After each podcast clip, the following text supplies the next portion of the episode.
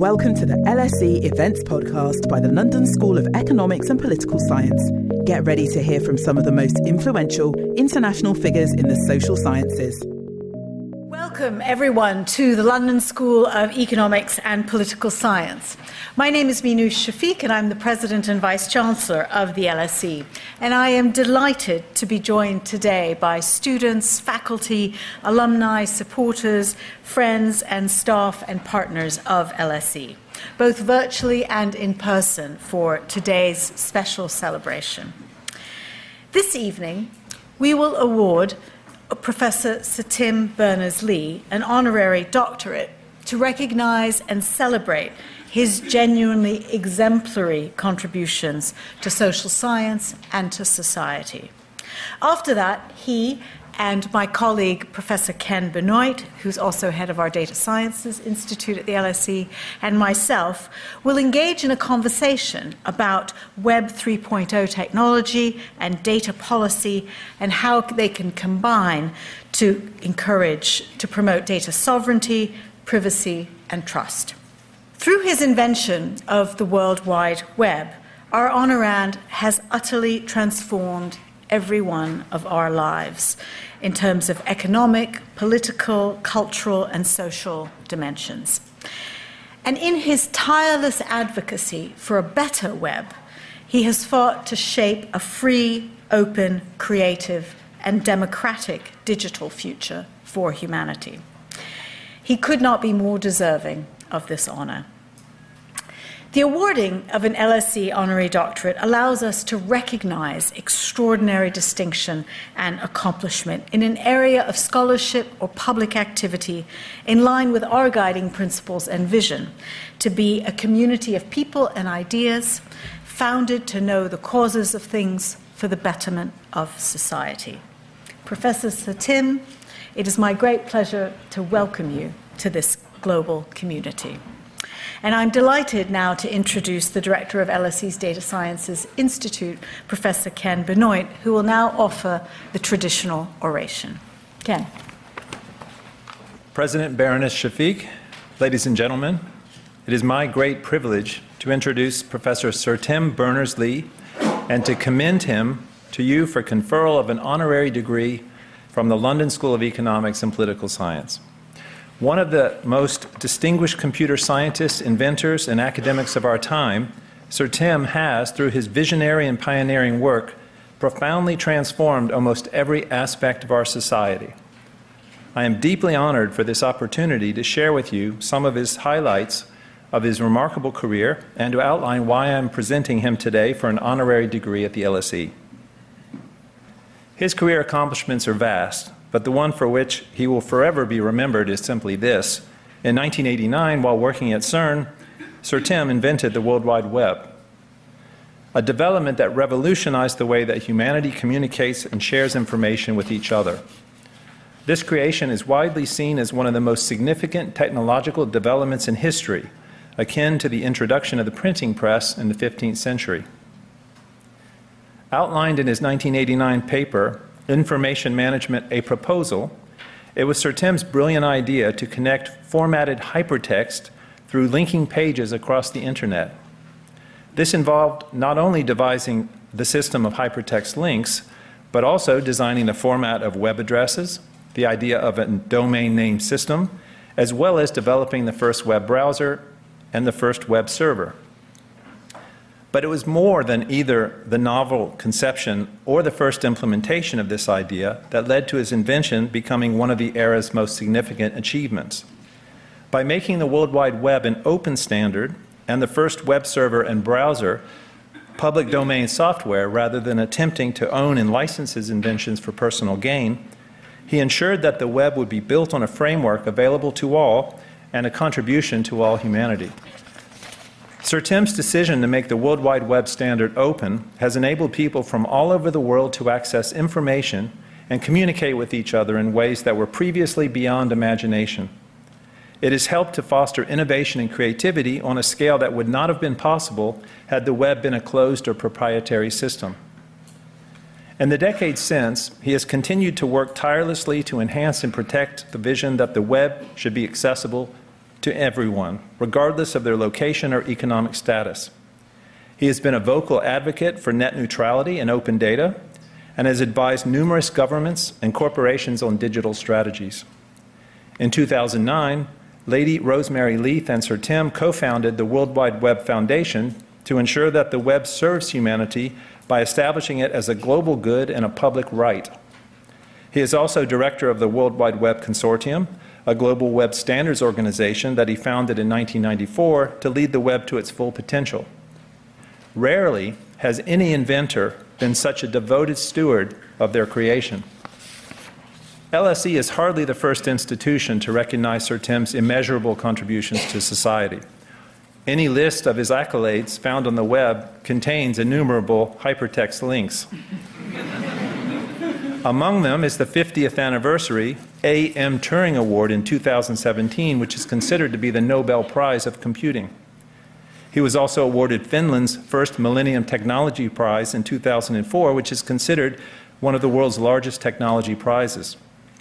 He was knighted by Her Majesty Queen Elizabeth in 2004 for his services to the global development of the Internet. He was awarded the UK's Order of Merit in 2007, a personal gift of the monarch that is limited to just 24 living recipients. He was named by Time magazine as one of the 100 most important people of the 20th century. And of course, he has been awarded many honorary degrees. Today, we at LSE are proud to add to that number. Sir Tim embodies LSE's guiding principles and original vision as a community of people and ideas founded to know the causes of things for the betterment of society. At its heart, his mission mirrors our own to enable people from everywhere on earth and from every conceivable walk of life to communicate with each other and to learn from the experience. LSE does this through education, research, and outreach. Sir Tim has done this through his creation and guardianship of the World Wide Web and through his tireless work to ensure that it is both open and secure, connecting all people to one another and to the information on which our modern society and civilization is built for the betterment of that society. While we may not offer the degree in physics that Sir Tim earned at Oxford, nor in computer science or engineering, in other words, the disciplines one may associate with our honorand, it is entirely fitting that LSE should honor this son of London for extraordinary accomplishments that touch virtually every facet of our political, economic, social, and cultural lives. President Baroness Shafik, I request that by the authority of the Council of the London School of Economics and Political Science, you admit Professor Sir Tim Berners-Lee to the degree of Doctor of Science, Social Sciences.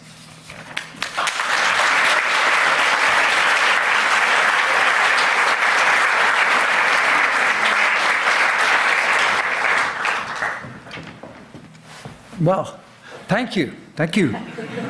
this is a tremendous honor and to be, yes, it's in my hometown, even though it's not my home subject. So, particularly thanks to you, Minouche Shafik, and also Ken Benoit, and of us uh, of the Science Institute here. Technology does not exist in a vacuum. So, to understand it, to understand the way socio technical systems like the web work, you have to bring all the disciplines to bear, including law and economics. Just as cognitive science brought together different fields to understand the brain, so web science brings together fields to understand and redesign the web. Justified partly by, for example, the realization that there are more web on the web than neurons in the brain, and if they had cognitive science, we should therefore have web science to look at a similar sort of big, serious problem of a very complicated system. When, in general, what the world chooses, the way the world decides what communally to believe, we use science. It's the best we got, as Mr. Churchill might have said. And when we decide what to do, we use democracy. On a good day, democracy driven by science. Uh, and uh, and that idea is reflected by the Data Science Institute here at LSE, looking at social, political, and economic implications and impacts of technology from nuanced and creative perspectives. Economics has been important in the construction and the understanding of our world around us. And through economic analysis and modeling, we understand the motivation of people and countries and companies. And LSE has always played a pivotal role in our, in our society, leading that analysis. But also, not just science, we also need engineering. We must build, build things, build new, better things. And so it's not just about analyzing existing systems. When we put new systems on the web, we create completely new social and economic systems that have their own new sets of rules. And later, their own emergent properties, be it uh, wonderful things like international scientific collaboration, or horrible things like teenage mental health issues. So we're building a new world, not just studying the old one. Thank you very much for the degree. Thank you for the opportunity also to come and meet you.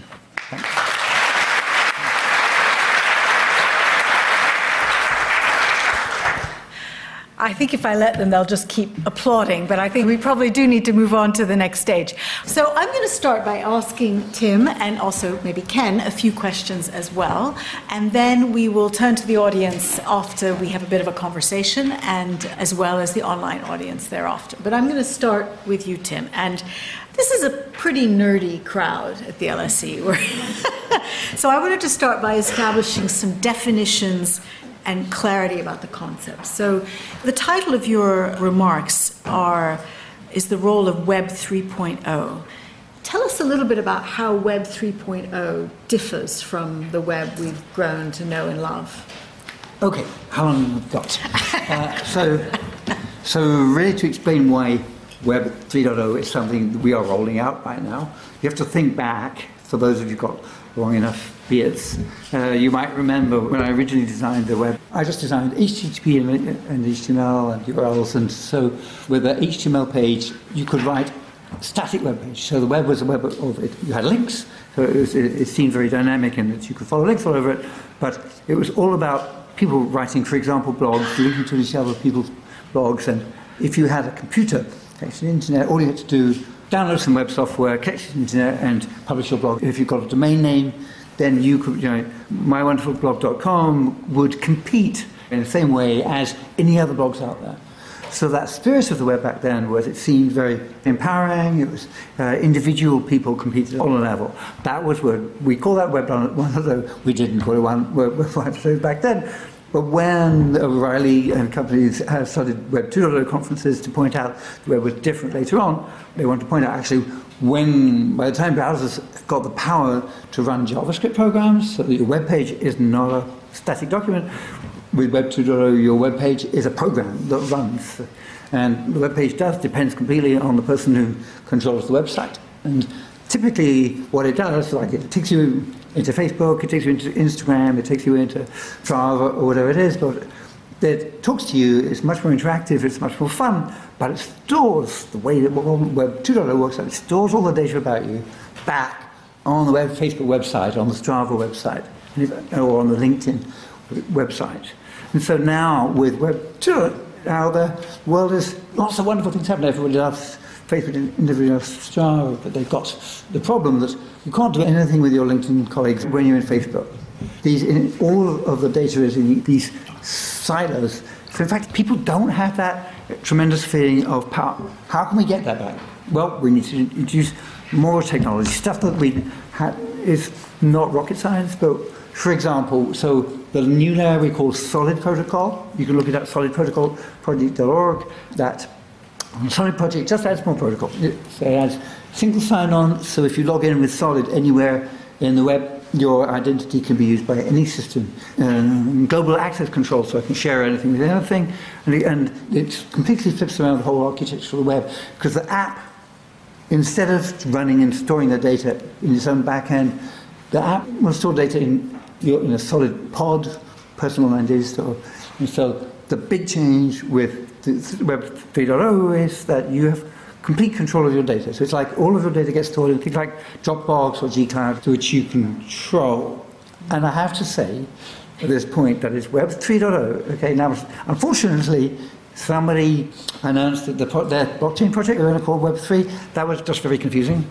Okay, Web 3.0 is not blockchain, and, but always have to explain. So you can go off and uh, spend time talking about with the blockchain people. I'll ask them why they called it Web 3, but, uh, but meanwhile come back to the web technology, which is actually is just the web technology, but with more, more power for the user. Okay, and you also talk a lot about data sovereignty and being able to empower users to control their own data. Could you say a little bit more about that? And how is that linked to things like intellectual property rights and so on? So data sovereignty is what comes, in a way, when you've got a solid pod, then when each app that you run says where do you want to, minutiae, where, where do you want to store that, or you, know, you take a photograph, everything. When you can put it in your pod, then in your pod you can have your personal data, and a lot of people come to us worrying about privacy. There's a lot of after, know, the GDPR regulations were produced largely because of privacy, and so that they then they require that any company should be able to give you your data back, give you the control of your data. But actually, not very, it's not like intellectual property sounds a little bit like you know, selling access to my book. That's okay. That sounds like a bit like money, money. But this is actually it's not. I don't want to have control of my data to sell it. Mm. Quite the okay? opposite in some ways. I want to have control because when I got control, I can do lots of things. So that all the solid apps out there, all the new solid operating systems we're producing, are much more powerful. And so we're can we're in LSE, so we could. So if people tell you data is the new oil, wrong. No, data is not the new oil. Oil. When I give you my oil, I have no oil anymore. When I give you my data, I still have my data. Fundamentally different. Data is not the new oil when people talk about that new oil, then they, they, you know, I, they want to fight for the rights of ordinary people in the street to be able to sell their data. No! their data should, they should use their data. Much more powerful to use your data. More powerful to use your data, partly because your data is more interesting to you than anybody else. Yes, quite. So let me go back to the very beginning again, and Ken mentioned it in this oration. When, when you wrote your famous proposal in 1989, proposing the information management system that would become the web, Apparently, your boss at CERN noted in the margin, he scribbled, vague but exciting.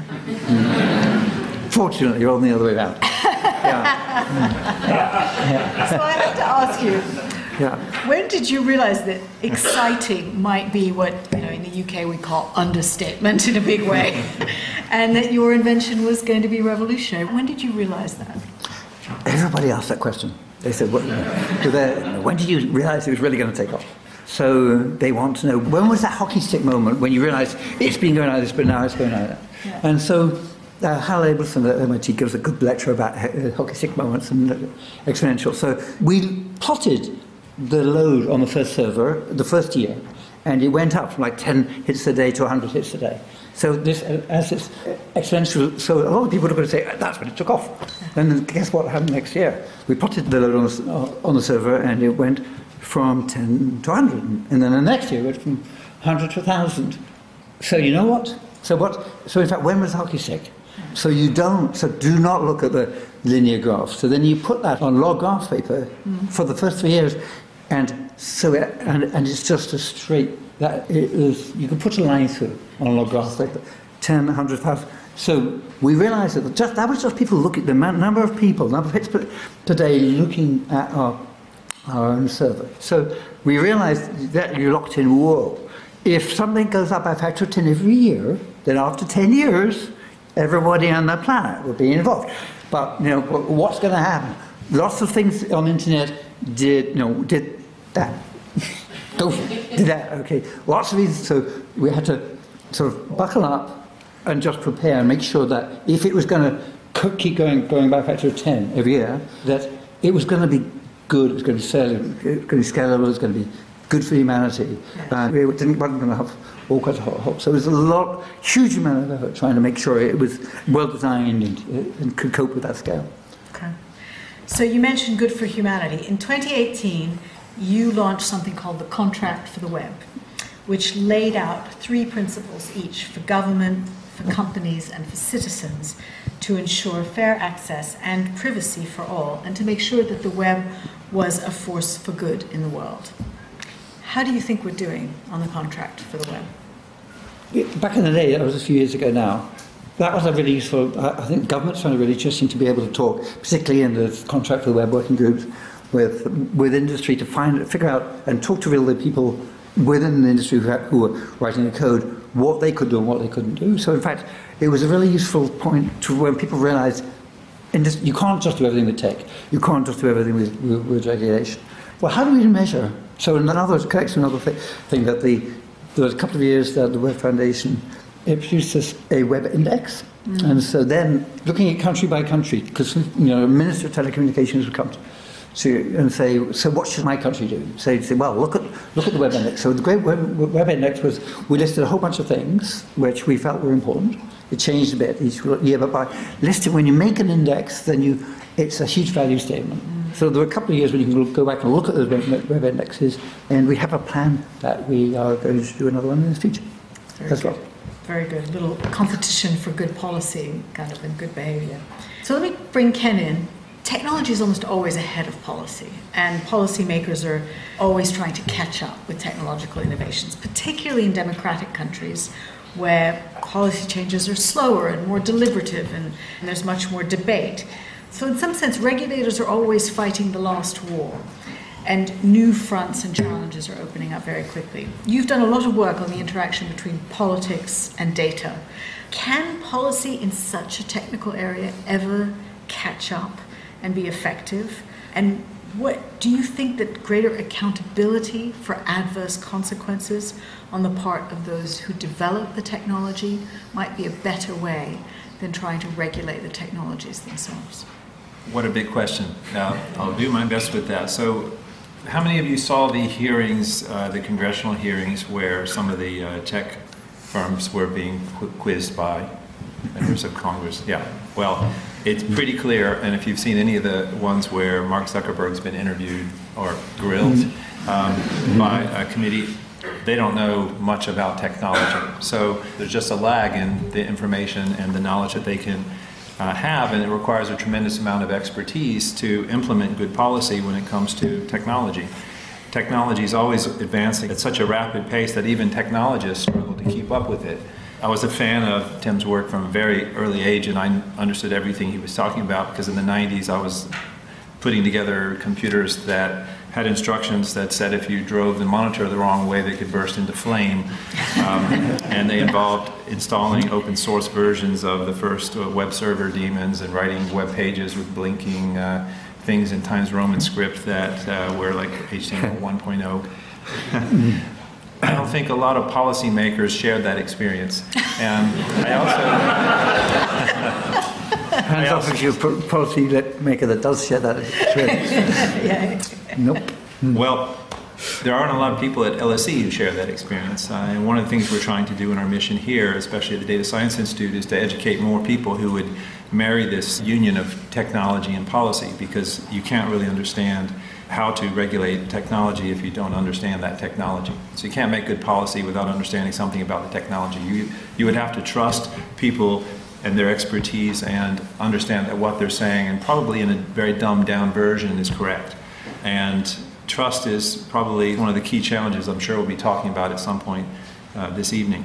There are also issues that relate to conflicting objectives and the means to implement those objectives. So a lot of times people are having conflicts over what appears to be different ways to implement something, when in fact what they're having clashes over are different visions of what should be implemented.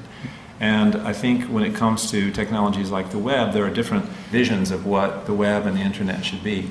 There's a book whose author, I can't seem to recall at the moment, you probably read some of it. Uh, it's a 2021 book called The Four Internets. Has anyone heard of this book? Well, uh, to, to, to very give you the very brief summary, there are four visions of the internet. One of them is the California vision, which is that it should be open. It's very much, I think, what the early visions of the pioneers of the internet in, had envisioned. Then there's um, what's called the European model, which is that we should regulate the internet for protect people from the excesses of companies and what can happen online. There's a DC model, which is that and it's called that because it's protected by some court decisions which basically say you can put things behind uh, company walls, you can keep people's data, not the open model that Tim was talking about, but very much the one where a company can give you free things and keep all of your data, put trackers on your computer, uh, they can identify you through a digital footprint based on your hardware. um, and know a lot of things about you based on not what you're doing on their website, but what you did on other people's websites, or what you did using apps on your phone and cross-tabulate that data in ways that we didn't, we have no understanding of. Um, if we did, we probably would, would delete those apps. Um, or not use those services. And then there's what's called the Beijing model, which is that you regulate the internet for um, public good and for the betterment of society according to a very particular vision of what that entails. So right now we've got this UK online safety bill that is still not finished after four years of formulation. That's because it tries to achieve objectives that involve a clash of two objectives, two visions, which is one that people should be protected from online harm, especially children, and the other one that we should have privacy. And for example, um, there was this uh, objection letter signed by the makers of end-to-end encryption apps, including Signal, but of notoriously, of course, WhatsApp. It's the biggest one, but there were there are about six signatories to this, because to implement that, and you would have to monitor content to ensure that it didn't contain images that match some database, and therefore you wouldn't be able to have secure end-to-end encryption. And therefore, if you were a political dissident or someone who needed to have that privacy for another reason, then you wouldn't have that. And some of those app makers said that if the bill were passed, they would withdraw from the market. So that's just an example of the tricks, of the difficulty, the trickiness of trying to make policy to regulate the internet. Tim, did you want to add anything on the challenges for regulation? So I suppose you start with the assumption that the policy can never keep up, and to some extent, yes, it's going to be sort of accurately true, as you say. But on the other hand, if you design ideally, you, design tech policy, you design the policy and the, you design the laws together. We can design a solid pod where you can stop somebody. I can stop you getting at my data. I can turn off access to the data. And if you remember it, if you've taken a copy of it on a thumb drive uh, on your uh, phone and then you email it to, to the public and you tweet it, then actually there's no technology possible which can just make data disappear. There's no sort of vanishing ink in data. And so there's just philosophical limits to what tech can do. And so we rely on then, so yeah, if, if, if the tech has stopped, if I've stopped giving access to this, that data, but you use a copy, use, use, use it against the terms of and conditions I gave to you, but then that has to be legal. And so we have to understand which bits we rely on being illegal for the system to work. And people who make, those laws have to understand which bits actually they can rely on the, the, the systems blocking. So them together. To a certain extent, it, it was neat, for example, when, the, when they were putting together the GDPR, the, one of the people who was Italian pro, law professor was one of the people roped into writing the GDPR stuff, and she came to MIT. She saw a talk of the technology, which is a, the, the, Solid project, which is basically a big chunk of the Web 3.0 stuff for giving people patent. Mm. And she said, oh, wow, that will be. She came back after the talk and said, actually, if your tech, you know, if we, our, our GDPR regulations are trying to make a world where everybody has got this technology. Mm-hmm. So they work really, really well together. So sometimes you get things where, where it works, work well together. together. Sometimes it doesn't. Well, let's talk a little bit about generative artificial intelligence, where we're not so sovereign and the intelligence is trained on the content that humans create and the residual data that we leave behind in our interaction with digital systems. Maybe start with Ken. How is generative AI being integrated into the web, and what, what excites you about this and what keeps you up at night? And then I'll ask Tim the same question. So, what excites me is that search is going to be vastly improved by generative AI, and it's going to return fewer false positive results. It's going to be more useful.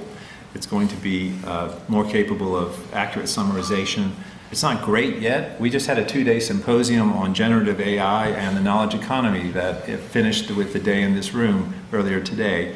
And when our colleagues with Imperial are sitting in this room and John here in the front row, and we actually asked ChatGPT to devise the schedule for a symposium about itself. And it did okay. It even had coffee breaks at the right time. we then you can ask it, you know, well, okay, this roundtable that you're talking about, who would we invite for the roundtable? And it'll tell you, you need someone from industry, you need someone from academia, maybe a legal expert. Hmm. And it's not bad, you know. Um, when I tried to use it to assist in writing the oration that I delivered for Tim, it, it wasn't very good. Um, so that uh, was. That's because he's very careful about his privacy and he doesn't have to spew his data across the internet. So I had to synthesize my own version after listening to an entire weekend of podcasts and, and reading interviews and things, which were fast, absolutely fascinating. I know about the, the, this pod project and the solid technology is something really interesting.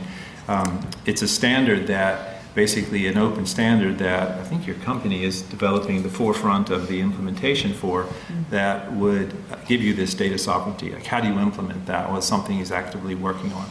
That's really exciting. Um, and it involves a way for companies to deliver that, but also for, for people to possibly store their own server at home. For, for any of you who've ever run your own VPN server out of your own home, I don't think many people do that. I won't ask you to raise your hand because it could be kind of embarrassing. All right, there you go. You got nerds among us. So. Good. Tim, did you want to add something on, uh, on generative AI? Ooh, uh, great it's going to be so powerful for solving a lot of problems. One of the, uh, yes, when you start off with a, a large language model that you've just given to the whole, given, you've shown it the entire web, then uh, it's great that any one person can then go up and ask, you know, the, the entire record, as, as some people used to call it, the, the record of humanity, or everything that hu- human knows. And so a person can go and, and put together a, a question to this oracle, the big library in the sky sort of thing. I think that is great. Yes, I'm worried about it being used for scamming, for example. Obviously, uh, all those Nigerian uh, emails about uh, which are so badly written. Obviously, they could be very improved, maybe very much more effective. Uh, maybe they already are. But, but so obviously, not one of the issues is it being used by uh, for evil intent. And, uh, but interestingly, if you take the whole idea of solid pods, the solid world of your data in the future, when you've got access to your own data, as well as the, all that public data. So in a way, what you need, and people are thinking, uh, and there's been some interesting results recently. You uh, you have a chatbot which has got access to all that stuff that everybody knows, but also it's got all the stuff in your team and your family, and all. Of, it's a bit like that if you have on a good day when your calendar, for example, pulls in data to make a decision about what you're doing tonight, you have to have your family calendar and your work calendar and your well, I do. I have like 25 calendars that come together as to whether I can actually go, whether I can do dinner tonight. Okay, otherwise, life breaks down. So if you have an AI that works for you, then it's very different. So if I have an AI that works for me, then I would share with it all my data, all my data in my pod. And then it will become very much more powerful. And so the ability then for me to, for it to understand all of my hopes and dreams, understand where, I, help me find just great places for the family to go on vacation, great places, uh, projects for the, for the teams to do, all that sort of. So when the AI, the idea of it, it really isn't giving the, the value I want until it works for me and it's combined, until we have a world in which I have access to all my own data. I actually didn't answer the question about what keeps me up at night. Yes, Um, go for it. Besides the nervousness of sitting on the stage with a living legend uh, in a public event. Um, so, two things really, and I think they're the same things that I've been worried about with the internet for a long time. And one of them is the undermining of public trust through things that basically people don't trust as being authentic. Um, we are going to see a very interesting presidential election in the United States next year, and uh, who knows what's going to happen. I mean, the previous, it's documented that there were troll farms of people disseminating fake information, including people doing things from their kitchen tables. Well, if you can do use AI at a large scale to do that, then it's going to further undermine public trust, and public trust is essential for uh, a healthy society. And the other thing I think is this issue that instead of the web connecting communities, it's creating a clustering and a, a centrifugal force of creating divided communities through delivering what people want as a business model and finding your preferences and saying, we're going to just send you more of that and more of that. And if you don't like these people, we're going to send you more of that, which is an even more powerful drug than reinforcing the.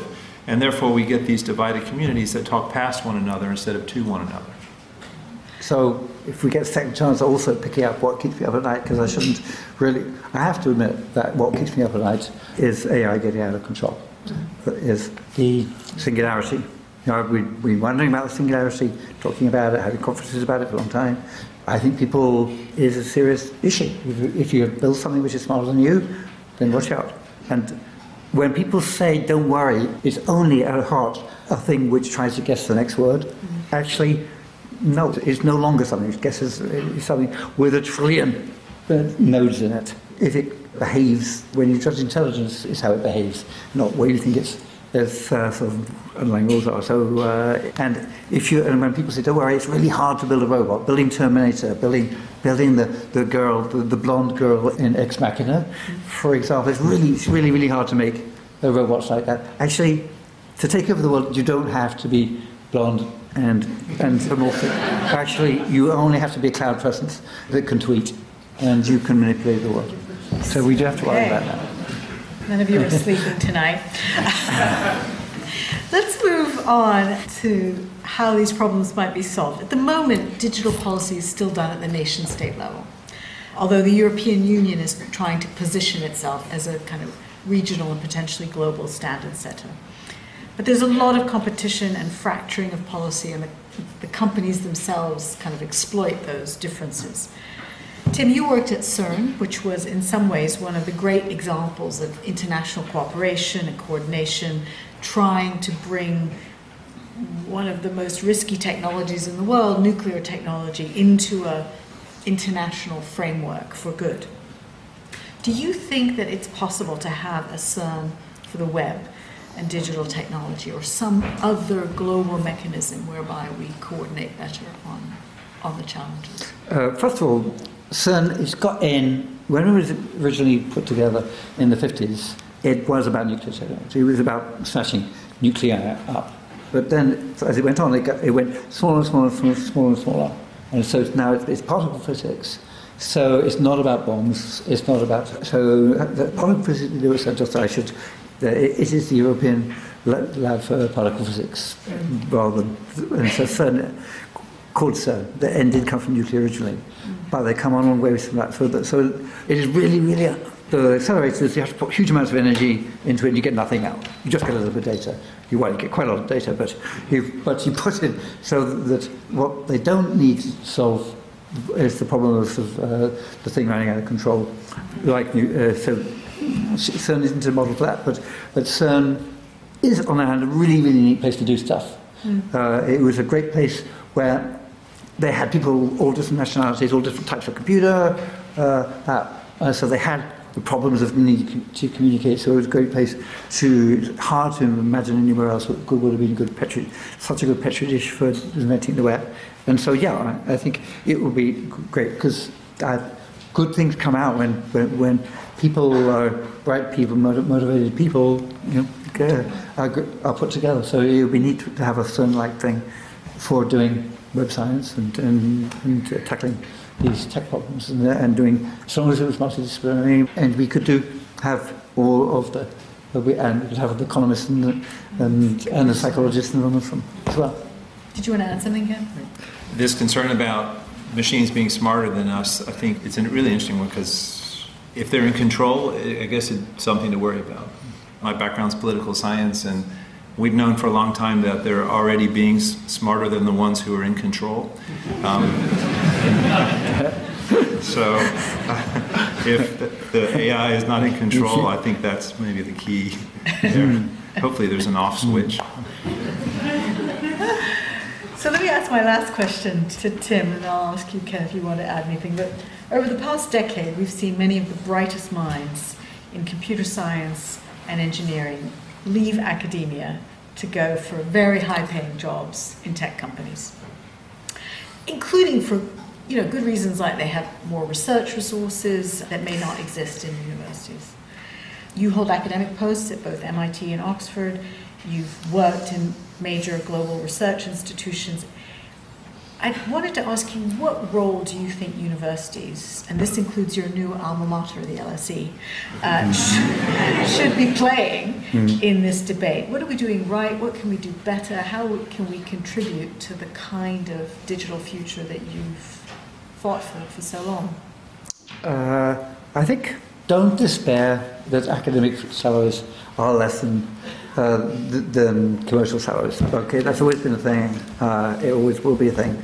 The, uh, reason that people, some of the people came to work for MIT, the piece of W3C, was because they said, well, here, I get to design protocols without being tied to a particular company, a particular commercial result. Um, and so I can look at it, look at what's best for the, for the planet when, when out the protocol, and I just find out, and it's, and it's worth, know, the, people talked about the, the MIT premium that uh, MIT hardly, hardly pays anything because it's just a, you should, be so lucky to be there. And to a certain extent, all, all academia can, does that. But the reasons why it's good to be in an academic world, but do lots of variations. So yeah, allow, allow people to, to, uh, to come and go.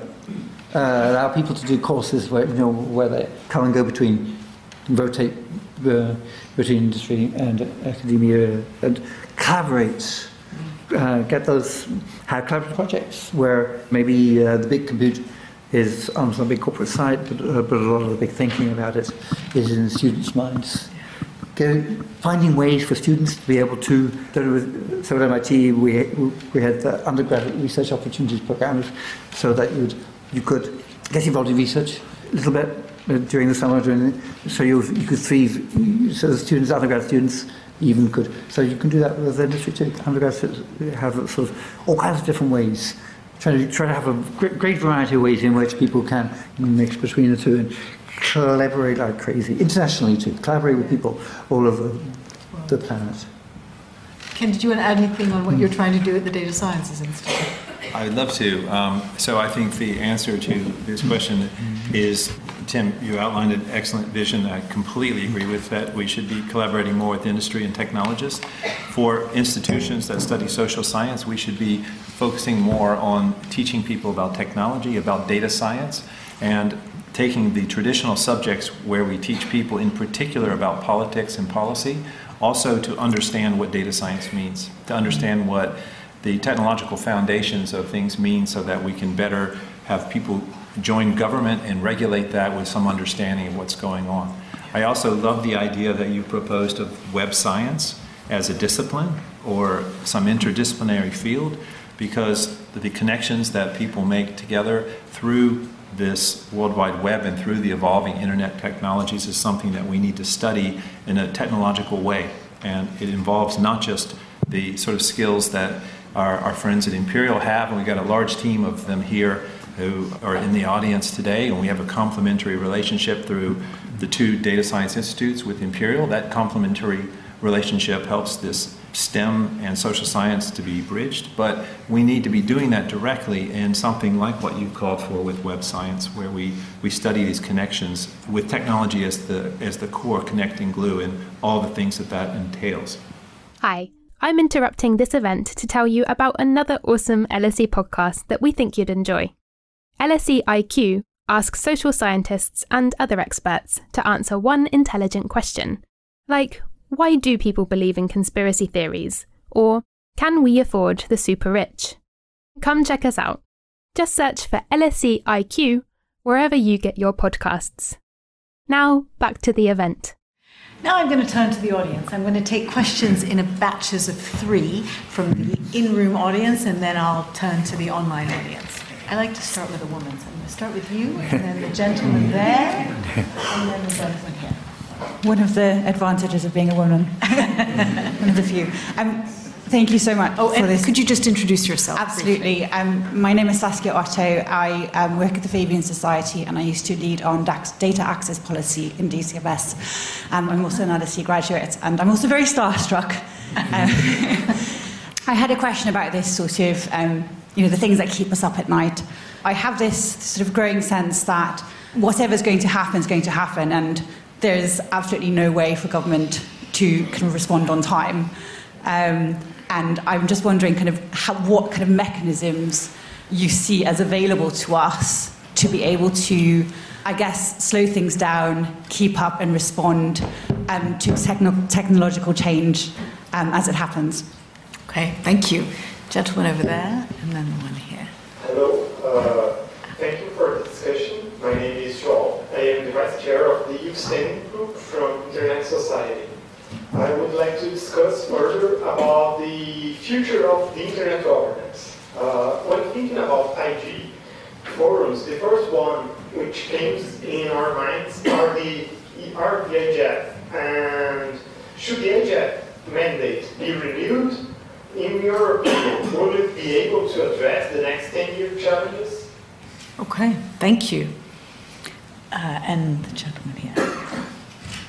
Good evening, everyone. Um, my name is Ian Sheridan. I'm a financial regulation lawyer that focuses on technology. I'm also an LSE graduate. I see the buildings have got bigger and smarter since I was here. Um, um, my question concerns innovation and um, inventing things. And it comes from this um, context that um, many of the graduates here, they can easily end up working for an asset manager, a bank, a law firm, or a management consultancy. And we all know the contracts of employment will, in a sense, uh, they will discourage them from trying to invent something themselves because anything they invent will be part of the employer. And that must discourage quite a few individuals, or at least in, in some sense slow them down in, in that, that passion as you had many years ago at CERN. So I would just ask you if you have any views on what can they do about that? Okay. So three questions. How can we get this under control? Internet Hmm. governance and jobs and innovation. Very easy. How, how can you get under control? There was what was I listen to? I think hard fork. Was that when uh, so that when they somebody maybe it was the OpenAI folks they said we are asking for regulation. The social networks asked for regulation years ago, and you didn't do anything. To Congress, for example, Congress didn't really regulate social networks very much, and so they said, "What's the point of us asking you to?" Re- if we say we want to be regulated, are we going to be wasting our time? Because well, American, will the U.S. Congress just not do it? So one answer for a congressman is just you know say yes. Actually, okay, actually go and do it. Actually, put your teams together to talk to these these guys when they're asking to me, and really don't just let the the years slip by like they did with social networks. That's just one one piece of the answer to. So what about uh, what? Well, if yeah, if you go to industry and you work for the man and you work for the company, then your IP will very likely belong to that company. So work for a university instead.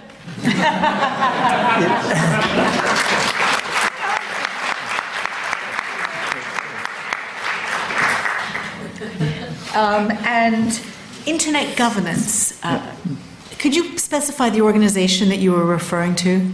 Uh, I am referring for about the Internet Governance Forum. The Internet Governance Forum. Well, uh, The- should the, the IGF. mandates be reviewed? They, do these event uh, translates for the next 10 years challenges? I haven't been close to the IGF meetings recently to be able to answer that question. Sorry. Okay, very good. I'll take another batch maybe from the room, and maybe I'll go to the back of the room. So I'll take a gentleman here. Uh, there's one back there, and then the woman there in the white shirt. Yeah. Um, thank you for having this forum. It's, it's really great. Um, my name is Craig Chatfield.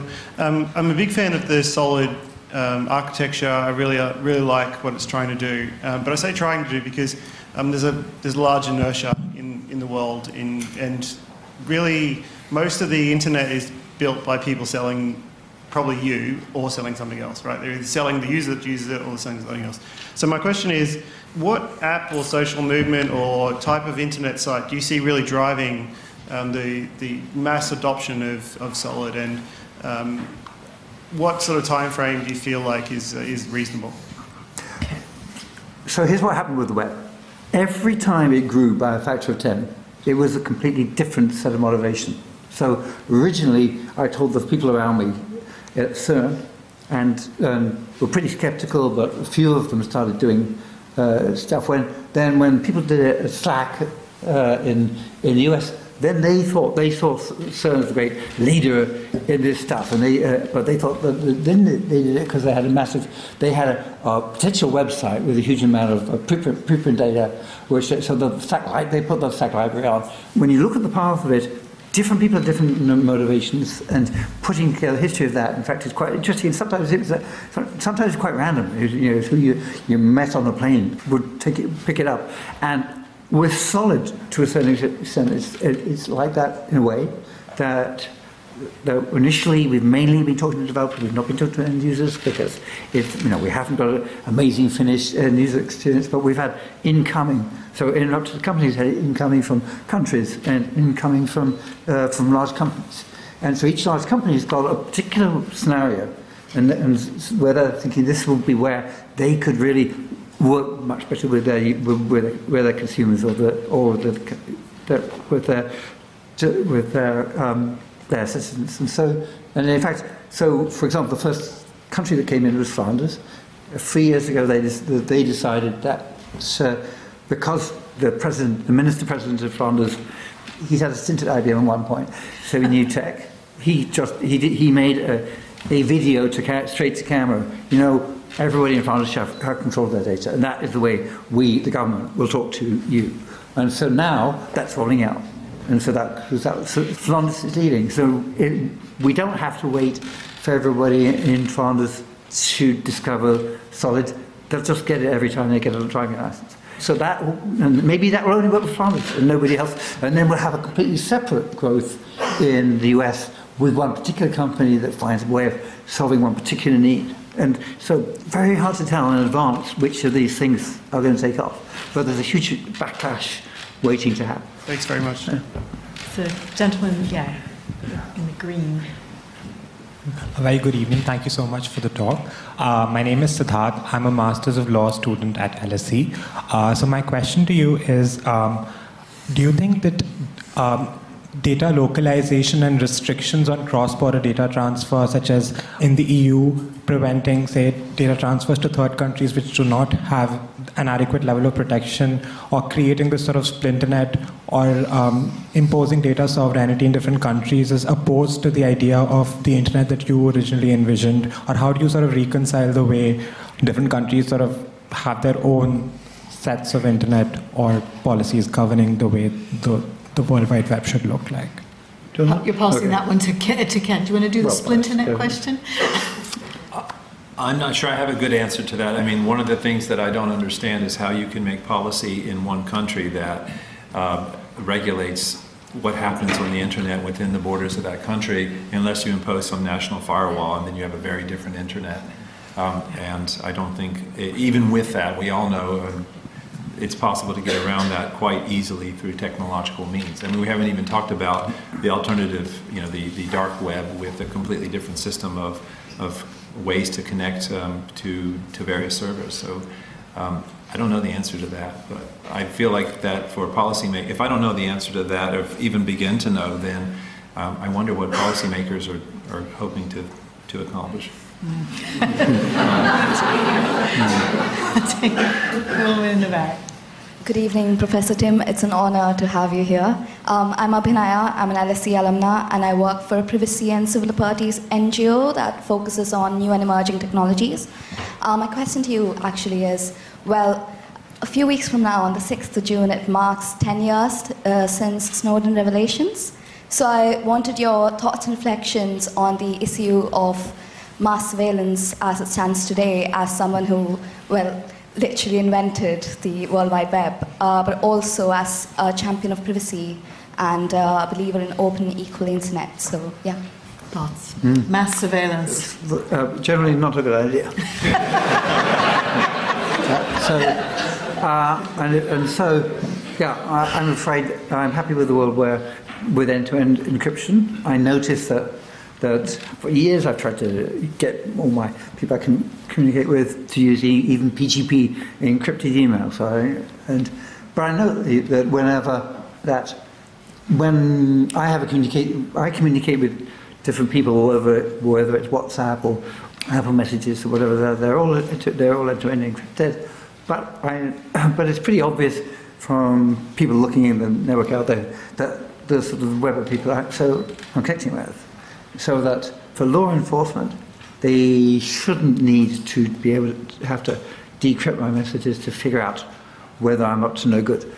And so, particular, for example, when you when, when you see in Myanmar there was a there was a wave of WhatsApp messages, and when you looked just you looked at the graph of connected nodes, and you see then and instead of instead of just the sort of discussions going on propagating around, there was somebody suddenly, for example, repeat posting the same thing, or a set of people uh, posting things every. T- 20 milliseconds or something, you know, the, the, things you can see going on, or, or, or you see a, a group which has got uh, where nasty messages tend to propagate uh, really quickly. You can see a lot from looking at the, uh, the topology groups and so on. So I, I think um, where I stand on that, uh, surveillance is that, that yeah, we do have to allow the police to have be able to uh, investigate um, criminal activity, but that should not. But they should they cannot, uh, shouldn't be given the, the ability to look at every message. Okay. Do we have any online questions you wanted to tell us about, Danny? Sure, we have uh, two good uh, online questions at the moment. What are your thoughts on the interoperability of Web 3.0 technologies and data policies? How can different platforms and systems work together to ensure seamless data exchange while maintaining privacy and security? Sorry. Uh, another is the web and the data regime you're discussing is underpinned by the digital computing technology we're using today. You did just mention PGP, for example. What do you think about the potential for quantum computing technology to disrupt this vision entirely? Uh, I'm not an expert on quantum. I don't know. I'm told that quantum uh, sensors of magnetic fields are really uh, nifty, but not my quantum, uh, no my area. So what, so what was the but the one before that was inter- interoperability. Interop. Okay, so interop is uh, interoperability between things is what we need. The Solid is a interop plane. It's solid set of you know the web is an interop thing. The web says TCP/IP said you should be able to interoperate when it comes to connecting two computers together across a, whole bunch of connected integrated networks.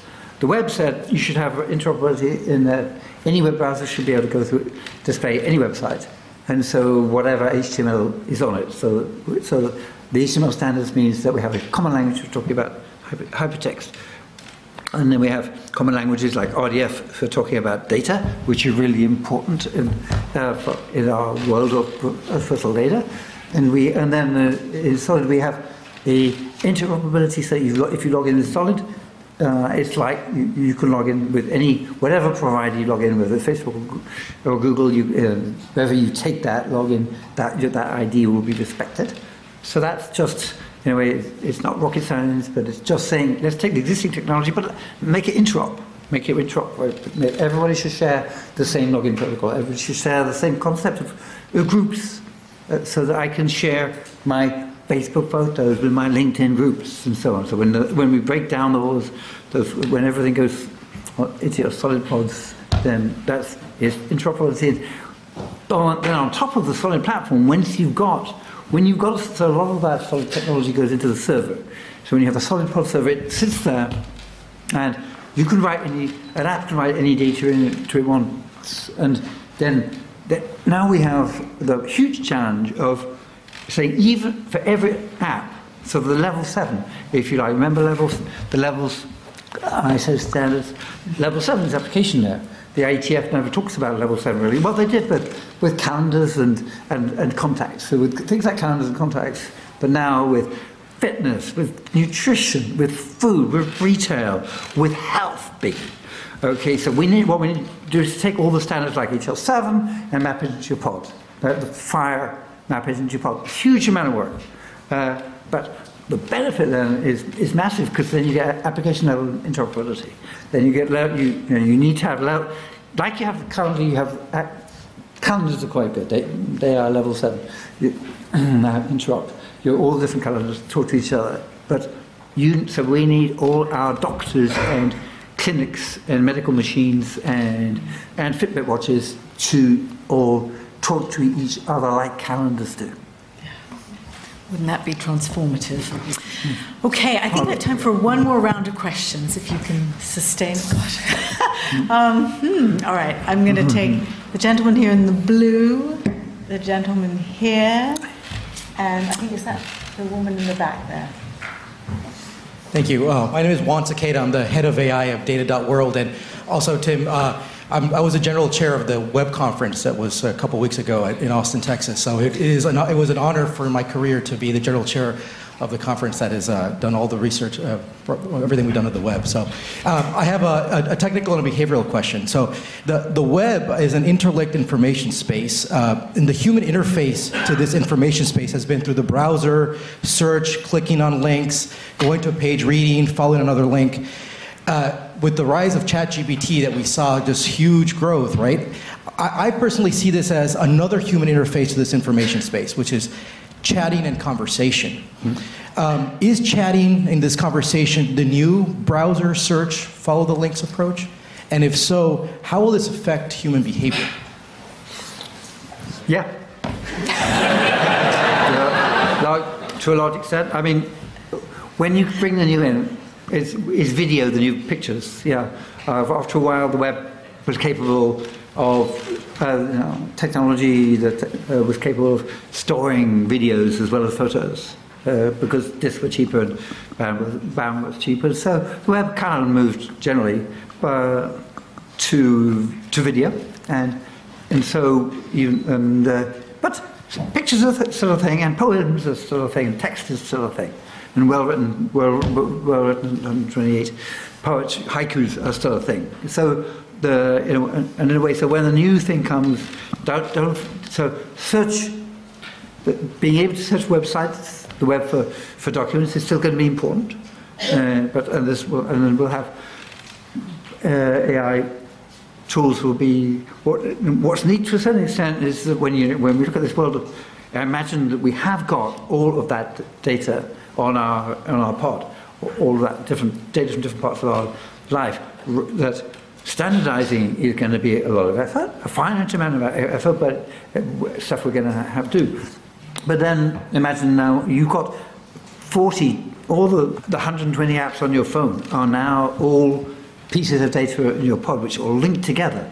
So the benefit, the insight you get from data is when you when it links together. So now even in your personal data, in your your the data from which used to be in your apps and now in your pod then writing the apps, writing apps to, to get insight from that is going to take, well, it's also going to be hard, but now we can then, we can point AI at it, so we can use AI to produce, when we have this whole new world of data, then it looks like things like ChatGPT will be out pretty well. The, should be neat, neat, tools for writing in that series, series of apps. But, oh, but there'll be other stuff too. Gentlemen here. Thanks. Uh, my name is Varun Sitaram. I'm a, an alumnus of the LSE and, and of Imperial, as it happens. Um, my question is about encryption and data and it effectively being in the hands of tech companies who are essentially unaccountable and have questions about tax and all of that kind of stuff. And uh, what the dangers are of having the data all held with effectively kind of opaque and unaccountable bodies as opposed to public, available ownership and governance, and the questions of how we get from one to the other to avoid catastrophic outcomes? Well, it's not, you know, when WhatsApp, the, when the WhatsApp app encrypts something, then it's not held by WhatsApp. Right? It's encrypted on your phone, it's decrypted from somebody else's phone, and when it goes across the internet, when it goes through WhatsApp servers, then they can't. No, nobody in that path can read it. So you're, if you're, you're, you're, you so your failure mode, so are you? You, could say, well, WhatsApp could be evil, and they could bury, they could bury a, uh, a chat so that they could then um, sneak your key out. They could they put a back door. Uh, the, the government could ask them to put a back door uh, in and sell, for example. But if they if they did that, they'd the, the I think whistleblowers. It's, it's, it's not tenable. If you're a tech company and you, and you say we encrypt the data on the uh, uh, on the source and you don't, then you won't you won't last two seconds and you'll be so toast.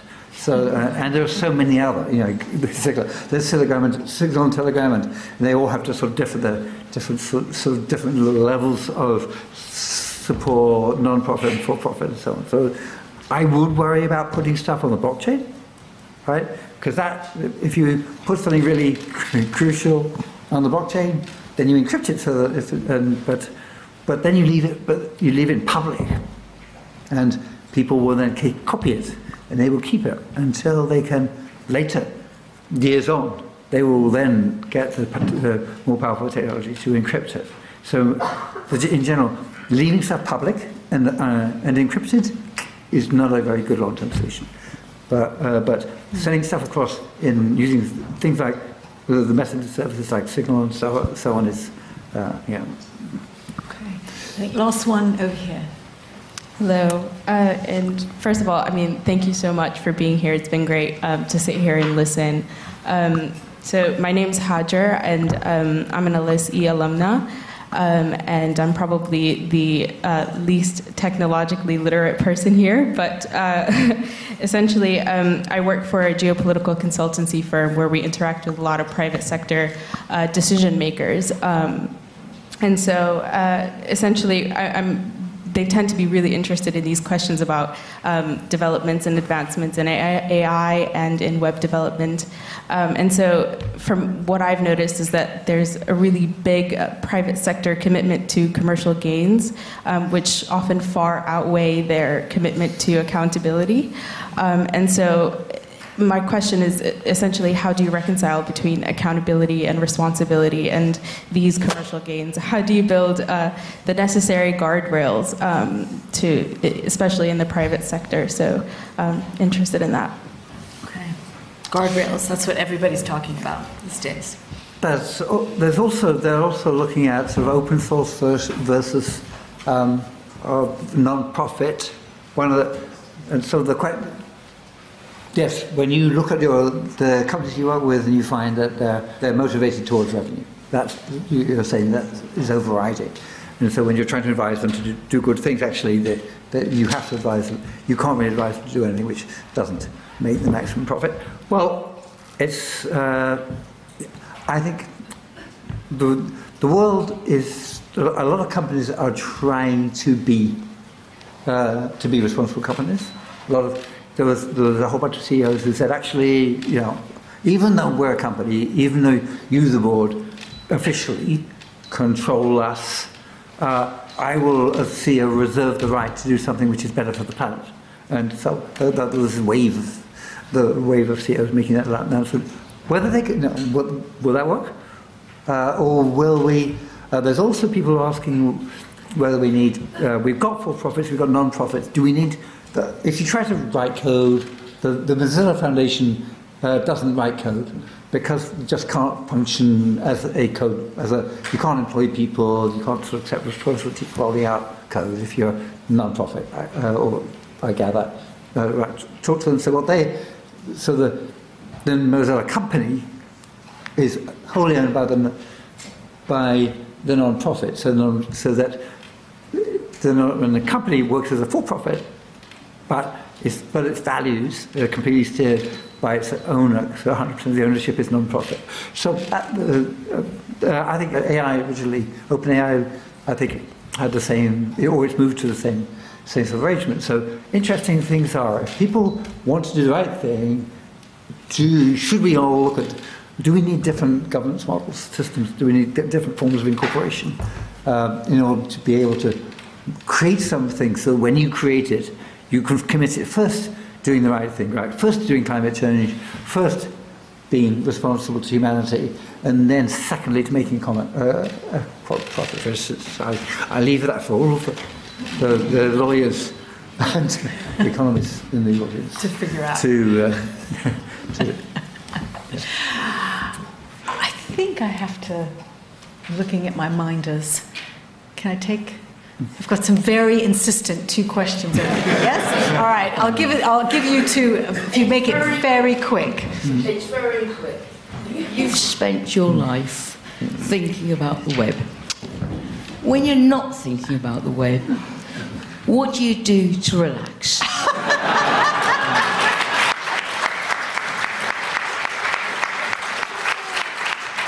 I think that's a good final question, actually.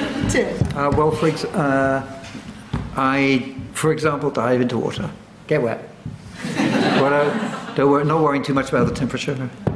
But uh, and I run, um, so running, running and then cooling off um, in, in uh, water. Cold water. It sounds like cold. Doesn't you have to be cold? cold. Yes, but you. But I'm, I'm pretty pretty happy to do it in warm water too. But you know, fresh. It's entering the fresh water. yes, clears your mind. So uh, the um, the water, waterlog book. Uh, Roger Deakin wrote a book about you can get if you uh, get Ro- Ro- Roger Deakin's book, uh, the the biography is, uh, by Patrick. Uh, just, so uh, Roger Deakin's guy who wrote a book wrote all about the joy of going into water, and he uh, he died a little while ago. But somebody has written a biography of him, which came out yesterday. Okay, very good. Everybody get into water. There you go. Okay, well, let me just say a couple of words to close. First of all, it's been an incredible honor to honor you. I think, uh, I think you have a sense in the room that if we let the applause run, it wouldn't stop, and if we let the questions run, they wouldn't stop either.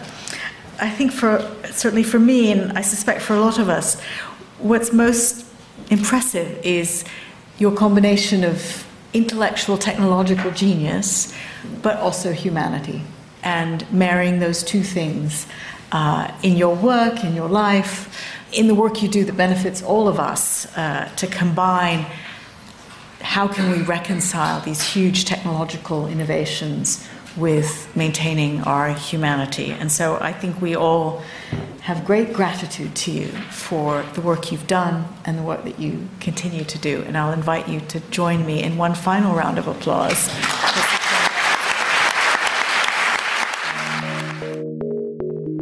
Thank you for listening. You can subscribe to the LSE Events Podcast on your favourite podcast app and help other listeners discover us by leaving a review. Visit lse.ac.uk forward slash events to find out what's on next.